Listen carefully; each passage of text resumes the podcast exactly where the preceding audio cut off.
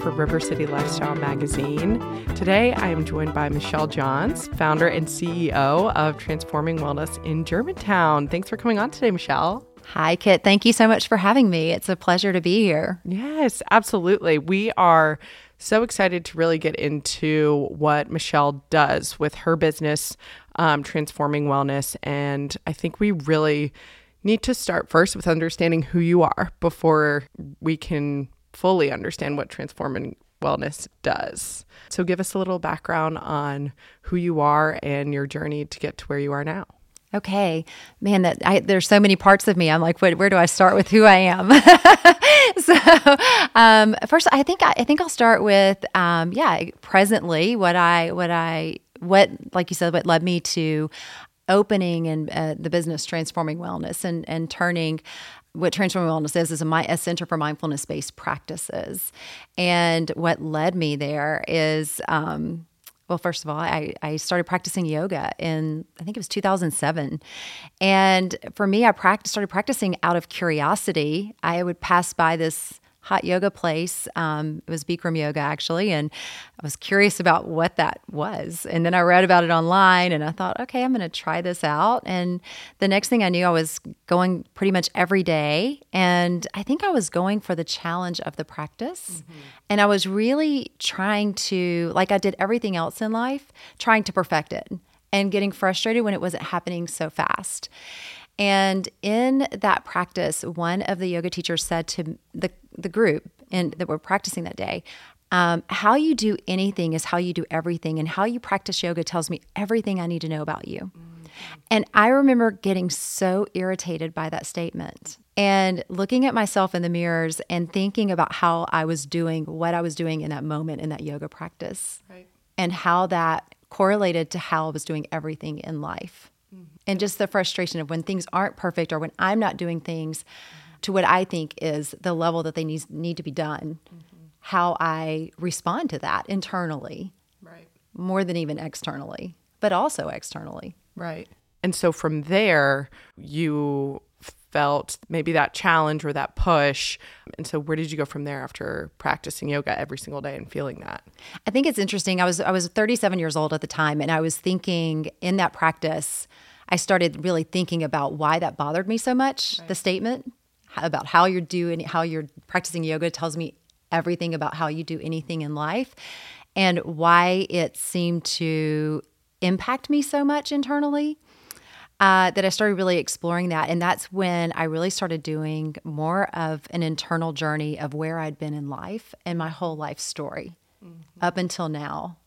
You know, in that moment, like up until that moment, we have the saying, um, as I'm also a mental health therapist and I went back to school later in life as a second half of life career to get a master's in counseling. And there's a saying that I have with my clients that I adopted from one of one of the places I worked with. There's there's life up until now and life from now on, mm-hmm. and so that there's always those moments, right? There's always life up until now and life from now on, if that makes sense. Yeah, absolutely. And so for me, in that moment, there was life up until then, mm-hmm.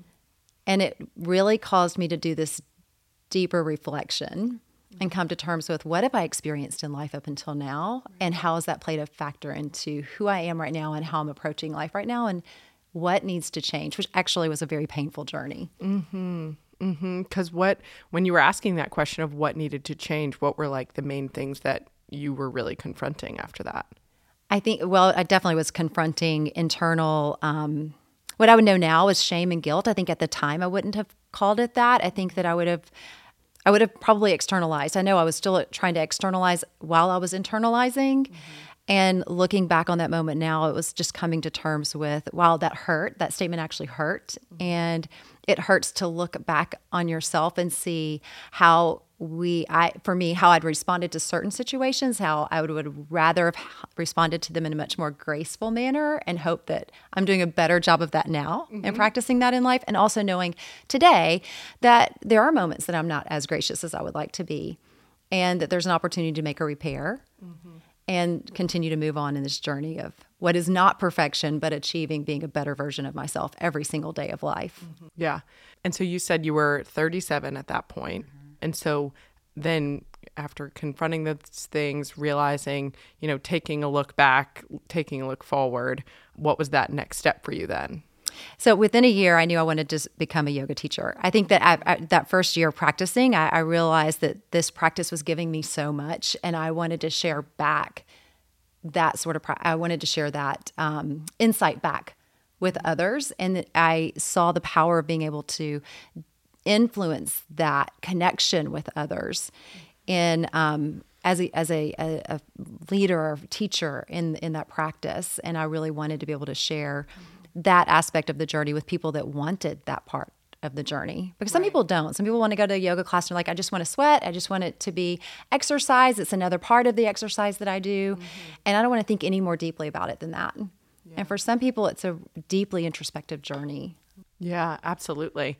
So then from there, you knew that you wanted to become a teacher and pursue that. How did transforming wellness become all that it is now? Because that's a big leap from, you know, pursuing a you know the yoga instructor that journey of course that's a big one in and of itself but you know now looking at what transforming wellness has become with all the different facets and everything how did that go from there to where it is now yeah so yeah i think that what's what is interesting about it is i always wanted to be a psychologist. Mm-hmm. When I was in middle school, 12, 13 years old, if you said, What do you want to do when you grow up? I was like, I want to be a psychologist. And some of that um, comes from the fact that I, I had some family members that struggled with uh, mental health issues, and it was always very, um, it, it, was it was challenging and yet i was always really curious to understand more about why and where it was coming from and the ways that they were approaching their treatment that there had to be a different way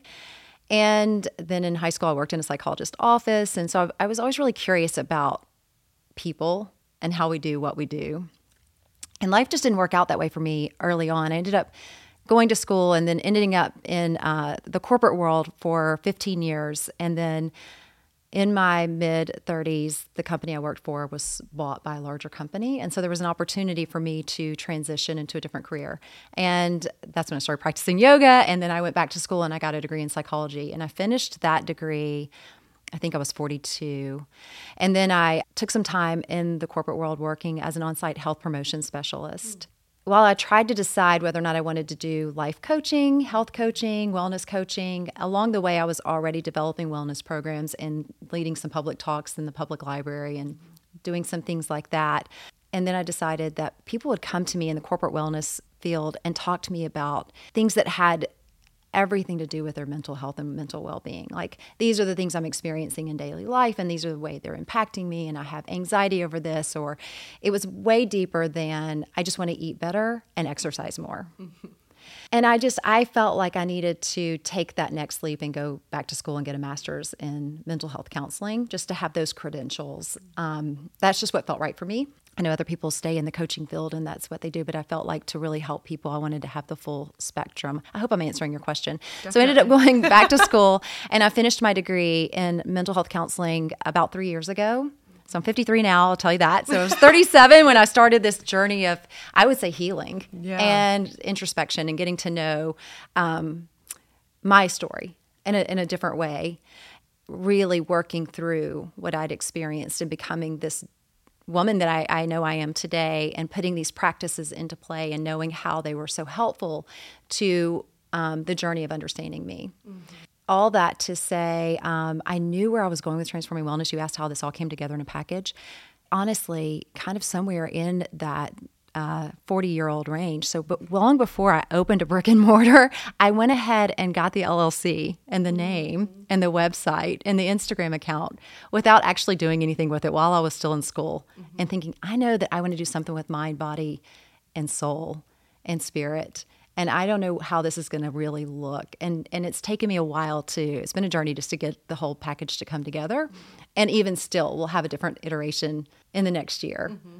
But today I have series and workshops and um, retreats that I offer people, and I'm really excited to be where I am today with that journey. Oh my goodness. Yes, what a journey it, it is. And that piece of it for you of learning about yourself along the way is so significant. Um, and I think it's interesting on your website, you describe yourself as a deep thinker, challenger, researcher, connector, seeker, devoted Christian, certified yoga instructor, and mental health therapist. And I thought those words were so powerful and they really say a lot. And not only about you, but then also about what people can kind of expect to feel when they come into your space or enter into a session with you. And I was curious how you kind of got to those words because you know that's hard to boil ourselves down to something like that but you know you're very in tune with reflection in those pieces and so i'm curious how you got there to that description loaded question i know um, so it's, it's interesting it says words are so intentional i think wor- words words have meaning and they are so important. Um, so let's see what, what let's start. I have to mm-hmm. kind of look mm-hmm. at them myself. The yeah. first the first word I I know them all, but I have to kind of go in order. Okay, so deep thinker. Yeah, I am definitely a deep thinker. It's hard for me it is really hard for me to have surface level conversations and I have to work really hard on that because yeah. nobody wants to really have deep parties. I mean, deep thinking conversations at parties. You'd rather keep it light and always like, you're like, no, we're going to go there. I fit in here because I'm probably going to go somewhere that you didn't want to go. And so, I, I mean, I think I've had a friend or two say, Michelle, not everything has to be such a deep conversation. I'm like, I know, but like for me, it just somehow it is. Life mm-hmm. is just so meaningful. Mm-hmm. No, and I mean that in a good way. Lives. Yeah. yeah, it is where my brain lives. Right. It is. Challenger, yeah, I, I don't think that status quo ever makes sense to me. I always want to know, like, why are we doing what we're doing? Is there another way? Uh, not, not is there another way to do it just because we need to do it a different way, but because sometimes you can see where things aren't working. Mm-hmm. And are we making space for people to have different ways of doing things and also acceptance for the fact that you might have a different totally different path and journey to take to get where you need to go than I think you need to take and I also would like for you to honor that in me and give me space to do that. And we can still be friends along the way. Right, right. Yeah. And because that definition of challenger might not be what people immediately think of, filled with that much grace, that much acceptance. Oh, yeah. You know what I mean? Mm-hmm. Like, I think sometimes that that word can feel you know more combative whereas mm-hmm. you're like okay yeah we, i might not agree but we're gonna walk alongside that together right. and there's space for that too and then the next one was researcher, which I can totally feel from you. Um, you don't, you know, go back to school without having that word in you somewhere. Right. Well, and honestly, and I served on research teams both times. Mm-hmm. So in undergrad, at the University of Memphis, I was on um, an adult ADHD research team. Oh, wow. Which was really fun. Yeah. So I ended up um, serving on a research team there and um, getting to, to, present at a national level, which I thought was really fun to be mm-hmm. in my 40s and be yeah. amongst a lot of college students and um, presenting this research that I was able to work with one of the professors at the University of Memphis on. And then in, uh, when I was pursuing my master's, I worked on a research team about, and it was all about mindfulness-based practices and how that relates to compassion. Mm-hmm. And so that was a lot of fun too. Yeah, I'm so, sure. And I, I, often will spend, this was really fun for me, um, talk about challenging. I, I really do think we should ask questions about everything and specifically about our own well being and, and care, self care.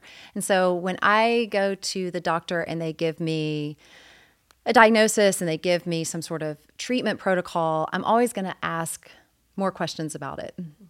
Um, and like specifically recently, uh, I went through menopause and had to do uh, a lot of research about what that would mean for me and what I wanted to do as far as uh, hormone replacement therapy went and what bioidentical hormone replacement therapy meant. And so for me to research that meant reading a lot of research from reputable researchers, people that have pioneered the path before me, and not taking the traditional route. So I'm not taking the traditional route. And I actually met with three different doctors to get their treatment protocols and then weigh out what the research said and how it supported their treatment protocols and then made a decision about what I thought was best for me.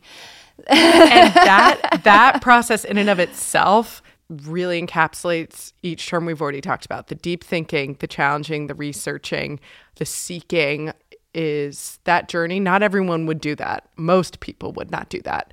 Um, most people would go to their doctor, accept exactly what they told them, and do it and go from there. But, you know, your inclination to question and to research and you know not necessarily in that you know combative way but in a way that's like no i want to know what we're doing here yeah um, and enter into it with that just knowledge that you can feel confident that you brought to the table too, which is really interesting. It is interesting. And research can go many different ways. So I would really honor that and say, I could say research shows this. And you could also come back and say, well, I've also read research that shows this. And that's true. Um, what I had a lot of fun um, when I turned 50 when in 2020, I did something called 50 Days of Wellness on my Instagram account. And I did a post about um, sweating and saunas and the benefits of sweating and saunas and hot yoga and those sort of things. And a medical doctor commented on my post that she was like, Show me the research to support this. And within 30 minutes, I had three links up for her. And so I, I was like, I trust myself. I'm never going to give information I haven't researched. I'm not going to share mm-hmm. something I haven't thought about. And she was, I think, a little surprised. She didn't know that I, she was really challenging me. And I was like, go- I love that she did that because for me, it was um, an opportunity for me to tell people that they can trust me and that I am not doing what I'm doing from Yeah. nowhere. Right. And I think and I think we're so used to, especially on a platform like Instagram, used to people spreading information that it's like, okay, you say this is right, but I don't who are you? This is just showing up on my for you page or my discover page. And how do I know that you know what you say is better than that what those 10 other people say. And so that that's a good way to use your platform to then be like no you can trust me. Like Right. you know we're we're here and ask me the questions dm me. Like i i'm open to that and not i think oftentimes in that space people can get so defensive mm-hmm. where it's like no this is this is a dialogue here. Like we're here to talk. We're here to you know share ideas share you know what your research maybe looked like. And i think that's a really kind of unique way to approach a platform too because i think that's harder to find. Okay the next one was connector which that one seems very obvious. I think your inclination to connect people, connect with yourself. How else would you kind of define that word for you? I have this. It's interesting. I have this. I think a, a really amazing gift, and I know lots of people probably have this gift. So I, we all, many of us share similar gifts, but to connect dots. So I can take, and I nothing's coming to mind for me right now, but in the corporate setting and even in my volunteer work, especially with different organizations, I have this really uh, amazing ability, I think, to connect everybody's piece of the puzzle together and see how they can all work together to create synergy and to actually line up with missions and mission statements and value propositions. And I've always just really appreciated that gift. Yeah, no, that's super valuable in really any setting for mm-hmm. sure. And understanding how to truly value the differences and the people that you're surrounded by, whether that's team members, family members, whatever that is. So that's awesome. And then seeker. So, what would you say that means? What are you seeking? Gosh, I think for me, oh, well, seeking is so many things, but I think that's where all the research comes in like seeking confirmation, seeking um, answers, information. And when I when I put that in terms of mindfulness based practices, for me, what it's become more is understanding what's happening for me in particular situations and what does that mean for me and seeking better uh, not just deeper understanding but also a way to have some compassion and grace within my own internal system That makes a lot of sense. I think we're always all seeking something, and I'm sure you see that a lot with people that you have conversations with and um, your clients. And I think seeking can mean so many different things for different people, depending on where they're at in life, um, what they do, are they a parent? You know, I think that can take on a life of its own for sure. And you've mentioned this term a couple times, and I would love your not definition, but how you would describe mindfulness based practices and mindfulness, um, because we've mentioned it a few times with these different words that we've been going into. And I think that, you know, people's perception of what mindfulness is um, can be very vague. And so I'm curious what how you would really describe that and define that term and that practice. Yeah, I think I, I I'll go with Jon Kabat-Zinn's definition because I think he's sort of the for, the the pioneer, we'll say, of mindfulness and what that means and putting it in, into practice in daily life. But mindfulness is really being aware of what is happening and where you are in the present moment in time. And so, um, one of the things that I think that we do just as human beings in everyday life experiences is we really externalize so much. Like this is happening. This is what's happening. The the person, let's just say you're checking out at the grocery store. The person on the other side of the counter is not being nice to me. That person must really be having a bad day. What happened in that person's life? When really what I should be saying is right right now I'm checking out and the person on the other side of the counter I don't perceive as being really very kind right now and what's happening for me in that. Well, maybe it feels like uh, I just got punched in the gut, you know, because, or I have like a ting in my chest, like near my heart, because I feel like, gosh, it's really making me feel uncomfortable. This person isn't being very friendly. Why, why is it impacting me so intensely? Why do I feel this, you know, mm. intense feeling in my body? And what's the emotion I'm feeling? And usually we go to, well, I'm angry and I want to put them in their place. Well, why am I so angry?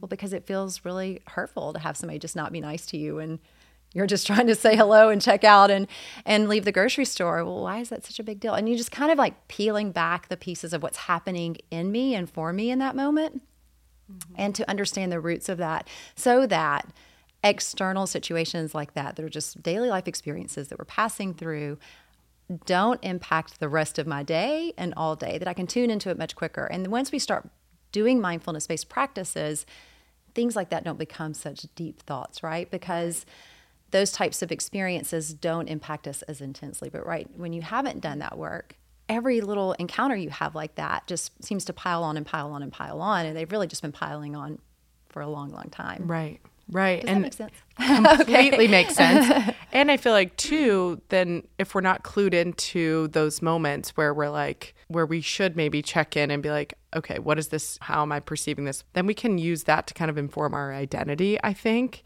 and in a way that maybe isn't it's like okay wait why am i allowing that to impact how i'm defining myself in this moment? Whereas like checking into that thought or that interaction in that different way could help a lot not negatively impacting the way you perceive yourself. And so what would an example or two of a mindfulness based practice look like yeah, I'm glad you asked that. I was that was exactly where my mind was going next. So if I break it down at transforming wellness in a couple of different ways. So one of them is communication, which I, I feel like I just spoke to. Totally. That, um, and I and I that comes from the the knowledge that everything we experience in life we experience in our bodies, and then there's an emotional response to, and then there are cognitive thoughts that follow, and that's by intelligent design when we are born into this world, we don't have verbal skills and we don't have the ability to rationalize or and we don't have like the, the cognitive ability to to make sense of things, to form logic. We only know what we feel in our bodies when we're babies. We feel the only part of our brain that's fully developed at that time in our life is our brain stem. We have a fully formed brain, but not fully developed brain. And so, our brain stem, uh, there, there are nine uh, there are 10 cranial nerves that flow from our brainstem, but one that flows throughout our entire body. And that's the vagus nerve, and that is really the the the, the nerve that sends sensations through our body. That's when we where, where fight or flight or fawn or um, um, sensations from experiences are are triggered mm. in our brainstem. So when you're a baby and you felt uncomfortable, you had to cry. And if your caregiver was attuned, they would pick you up, and then your whole body would go from being really stiff, and your cry would soften as your body softened. If you were hungry, you had to cry. And if your caregiver was attuned, they would say, Oh, that's the hungry cry. you know, yeah. that's how we communicated based on how we felt in our bodies. That never stops happening. But what does happen is between the ages of zero and eight, um, this is all based on brain research by Dr. Daniel Amen and Dr. Dan Siegel, so you can go fact check it. anyway, uh, between the ages of zero and eight, emotions start to develop, and that's in our amygdala and hippocampus, and we have uh, our memory system, our memories start to form, and we start, our brains start to keep a record of situations and experiences, and we start to have emotions. And what happens is our brain, our brains are so fascinating. I think uh, Dr. Daniel Amen says that information travels at like 258 miles per hour in our brains. Wow. And so we have an experience and then we have an emotion, and our brain puts those two things together and sends us into autopilot.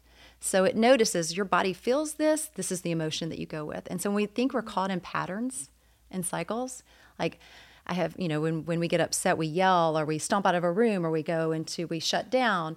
Those patterns began so long ago And we started doing those things, and our brain does it for us automatically. Wow. Yeah. And then between the ages of 25 and 28, we finally have full access to our brain, and our prefrontal cortex is developed, and we have the ability to think and rationalize. But our brains process bottom up from the brainstem up to our prefrontal cortex, and mindfulness based practices all come from tapping into what's happening and reversing that processing. Can we start to process from the top down? Oh, so, can I tune into what my body is feeling, slow things down a little bit, recognize the emotion and the thoughts, and then self regulate from top down. Mm-hmm. And so when we're practicing at transforming wellness, we start with communication. I like to I like to give people this talk that I just gave you about the brain yeah. and yeah. development and like help you understand the communication system that naturally occurs right. in your own brain. And then how you start to recognize patterns within yourself. And when you start to understand that you have a system of parts, a system of emotions, a system of thoughts, and how they connect together and that when you're in front of someone else, they also have the same thing going on. Mm-hmm. So how do we develop some a different sense of um, understanding of ourselves and others? But it starts with understanding ourselves. Right. So that's one thing. So we do some communication and listening exercises if you do a half day retreat with me. And then and, and also communication and listening is woven into mindfulness based movement. And I'll get to that in just a 2nd mm-hmm. Or maybe now. Maybe that's where I'm going next. Yeah. we so through mindfulness based movement, the same thing is so let's say I'm in a yoga class and I'm doing a practice and uh, this is the one that used to get me all the time in, in my Bikram yoga practice, touching my forehead to my knee forever, just wanting to be able to get there and falling out of that particular pose all the time over and over again and being so frustrated by it. Mm. And then getting up and just saying, I'm going to do it today. It's going to happen today. And really trying to force my body to go to a place I thought it I wanted it to go. Right. And then what happens is there's this internal struggle. My body is like, you're not ready. You're gonna, you know, you're gonna tear a muscle here yeah. or a ligament yeah. or a tendon, and like, I, I, I'm not ready. Stop. Mm. And listening to my body, and not trying to force it to do something, and being compassionate to my own body, and knowing that maybe not today, but maybe tomorrow. Today, just be where we are. Celebrate the success know that we're not stuck here because I'm going to keep doing this practice and move forward. So that's one way of tuning into a mindfulness based practice in your body is listening to what your body is asking you to do and responding with care, just like you needed your caregiver to do when you were a child. Mm-hmm. Yeah, we we are so hard on ourselves. Yeah. And do you see that more often than not that people are just very hard on themselves in that way of like no no we're going there regardless of how my what my body is telling me like i'm gonna push through is that more common what you see yeah i saw it in myself first yeah I, I, still see it in myself uh-huh, at times and uh-huh. i have to have this internal dialogue of like okay what's happening here and right. like can you slow that down a little bit you don't have to prove anything here mm-hmm. this is mm-hmm. really where it comes from mm-hmm. and who am i trying to prove something to and then there was like sometimes there's there's the thought of if I if I take the time to slow down, does that mean that I'm accepting um, some sort of complacency? And it's like no, that's very different from having compassion and continuing to move and do the practice. Mm. Accepting where I am today is not complacency. Complacency is not continuing to do the practice and and um, like there's this there's this thought in some in some therapeutic approaches which makes sense to me is that I'm doing the best I can today and yes, I could still do better. Mm-hmm. And so that's true in my mind, in my body, and in my spirit. Wow. But getting to the place where you can actively, the way you're describing it, I'm like, I feel like it's actively interrupting my pathways in my brain mm-hmm. that I've been programmed since I was a child. What does that process look like for an adult trying to reprogram that? Because I feel like that would be so hard. It is hard. I think it's hard. I think that the first thing is like if you're just if you're in the mindfulness based body practice yeah. part of uh, of the practice, it is being willing mm-hmm. to accept where you are in that moment with kindness, compassion, and love. So um, maybe I can't touch my forehead to my knee. Maybe I can't touch my toes today, but I'm going to just place my hands gently on my knees, maybe even bend my knees slightly if I need to, mm-hmm. and lengthen through my spine. I'm doing a little little talk here through the body, right? I know where, where our bodies need to go just to lead us there. And and hang out there and breathe today and just notice what I'm feeling in my body and understanding that without judging and without needing things to be different. And that is really the crux of the mindfulness based practice, too, not judging and not needing things to be different. If I'm looking at things from an emotional perspective, the therapeutic approach that I, I train the most in and tend to utilize the most, the most in a um, mental health setting is called internal family systems. And it's more about understanding, well, okay, I have a part of me that feels really frustrated right now about not being able to do or achieve this certain thing. What can I understand about that part of me that's really frustrated? How do I see it showing up? Where do I see it showing up?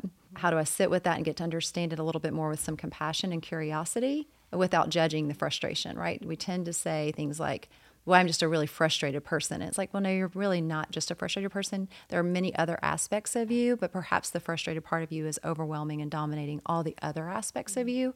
And maybe you just need to do a little internal work around that. So that usually is done in a therapy setting. And that's really, yeah. really helpful because that definitely has roots that go way back. And right. so that that's where I said, um, doing this internal introspective journey can be somewhat painful because course, there's yeah. this there's this truth telling in that but there's also a lot of liberation in it right like naming the truths and then not judging mm-hmm. like that can be extremely liberating but very hard for sure because it, you have to point out those truths first and those can be really hard to face sometimes for Absolutely. sure absolutely okay well i want to hear a little bit more about you mentioned your sessions and things that you can, how people can interact with you, interact with transforming wellness. So, walk us through what your sessions look like, retreats, um, and the different kind of components to what you do. So, okay, I want to I want to I want to touch on this too because we're talking about mindfulness, and I read a lot about where mindfulness gets its roots, and we live in the southeast, and so people tend to go, well, that seems like such an Eastern-based practice, and I just want to say that as we noticed, I am a devoted Christian too. And in the Bible, um, sometimes I say in this ancient text that we refer to as the Bible, because people can really relate to an ancient text for some reason, um, mindfulness is is mentioned over 147 times. And so it is it is a practice of all spiritual practices and it is deeply embedded in the Christian faith and Christian practice. So I really want to speak to that because it does speak to how I, I do things at um, Transforming Wellness. Um, I'm launching a series called the Sacred Space Series, October 17th. It's a six week class. I mean, six weeks 12 classes every Tuesday and Thursday morning from 6:30 a.m. to 7:15 a.m. And in that practice we'll start with breath work. Um, I didn't talk a lot yet about this, and, and, we may not get to it today, but we use our breath to regulate our nervous system. So we'll start with a breathing meditation in the in that series, and then we'll move into some mindfulness-based movement, where there's a lot of invitation to understanding and noticing what's happening in your body without judgment and being present and responding appropriately. So this communication with your body, and then we end the practice with a time of prayer. And so that's what the Sacred Space series is about. It's, it's really mind, body, and spirit. Um, when I do wellness retreats with teams or corporations, usually the package is offered to start with some communication and listening based practices in mindfulness, uh, breathing meditation, and uh, also some mindfulness based movement and learning how to use movement to upregulate or downregulate your system. So, especially if you work in a setting where you're sitting a lot throughout the day and you may hit a slump at some point in your day, there are some things that you can do with breath and movement to revive your system and get a little more energy yeah. flowing. Sometimes we're really energetic, right? Yeah. and we've got a lot coming at us at once and we can't seem to slow our thoughts down. And so we need to downregulate. So we can, again, use our breath and our body and movement to be able to do that as well. And that is uh, the practice. And so it's either I can make it into a 45 minute practice like I'm doing with the Sacred Space series, or we can take a half day journey and really dive deep into the mindfulness based practices. And off of that, continue to have some sort of ongoing weekly or monthly sessions. Mm-hmm. Yeah, so awesome. Um, and the different ways that you can kind of start that journey, whether it is, you know, doing just the, that 45 minute and starting there, because we all have to start somewhere. So, you know, but that's very cool. Well, thank you so much. It's been so fun to just, I feel like I've learned a lot today, first of all. Um, so thank you. And why don't you tell our listeners a little bit about where they can follow you on Instagram and your website and that kind of thing? Yeah, thank you, Kit. Thank you so much for having me. It's always a, I love doing this. I love sharing and talking, and I hope that everything made sense and flowed cohesively. Sometimes my mind can go in a lot of different directions, and I have a lot of things to say, and so I hope that it all made sense. If it didn't, feel free to reach out to me and ask me questions. But you can find me on Instagram. It's Transforming Wellness. On LinkedIn, it's Michelle Reynolds Johns or, or, Transforming Wellness. I have both. And my website is transforming wellness.com. And you can email me at mjohns at transforming wellness.com. Awesome. Well, thank you so much again, Michelle, for coming on. It's been such a great time. And yeah, I look forward to future conversations. Me too. Thank you so much, Kit.